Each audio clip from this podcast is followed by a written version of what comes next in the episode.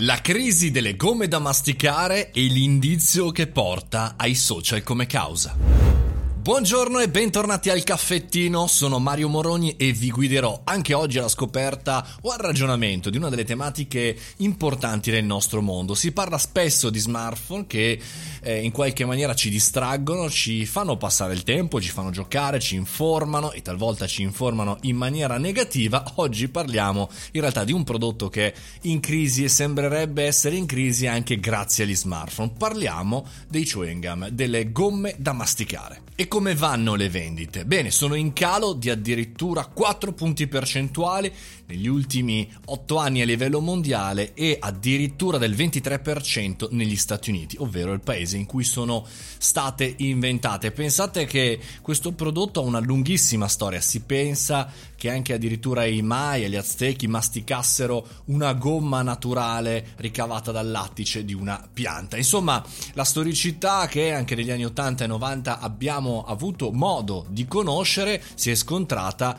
eh, con una diversità di utilizzo, perché chiaramente la mangiavamo quando eravamo a passeggio, quando eravamo in coda al supermercato e indovinate cosa facevamo e cosa facciamo oggi invece quando siamo annoiati e in queste situazioni, chiaramente lo smartphone. E per cui prodotto finito? No, ci sono delle soluzioni, ci sono delle soluzioni alternative. Le aziende si sono mosse e hanno cambiato eh, l'utilizzo, lo scopo finale. Come spiega un bel articolo del Wall Street Journal che eh, vi condivido, sta quindi succedendo quello che che succede in qualsiasi settore in crisi, cioè si stanno sperimentando nuove strade, per esempio vendendo gomme da masticare che, fra virgolette, promettono a chi le mastica di dimagrire perché magari ci permettono di assumere sostanze particolari oppure proposito di stress eh, di prendere sonno più facilmente, cioè cambiano l'utilizzo da, diciamo così, intrattenimento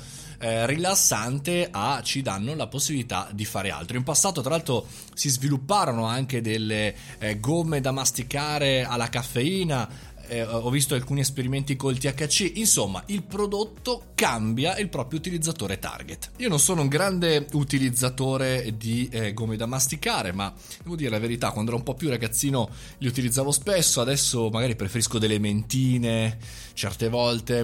Non lo so, eh, in questo periodo chiaramente con la mascherina è impossibile mangiare qualsiasi cosa, né caramelle né gomme da masticare, però staremo a vedere quello che succederà. Un bel insegnamento da questa storia però ci porta a capire che anche questi prodotti eh, di mass market, visibili a chiunque, con hanno un mercato pazzesco, poi possono andare in crisi e possono cambiare non soltanto il proprio utente target, ma anche il modello di business, perché la comunicazione va cambiata, perché il posizionamento va cambiato, perché insomma tutto va cambiato, anche probabilmente il nome del brand.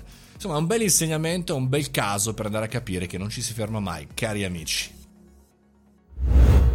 E con questo ci fermiamo anche oggi all'interno del caffettino, caffettino come da masticare. Noi ci vediamo come sempre da lunedì al venerdì, sempre alle 7.30 e mi raccomando, se vi va, Mario Moroni canale, ci vediamo su Telegram, grande piattaforma, grandi guerrieri.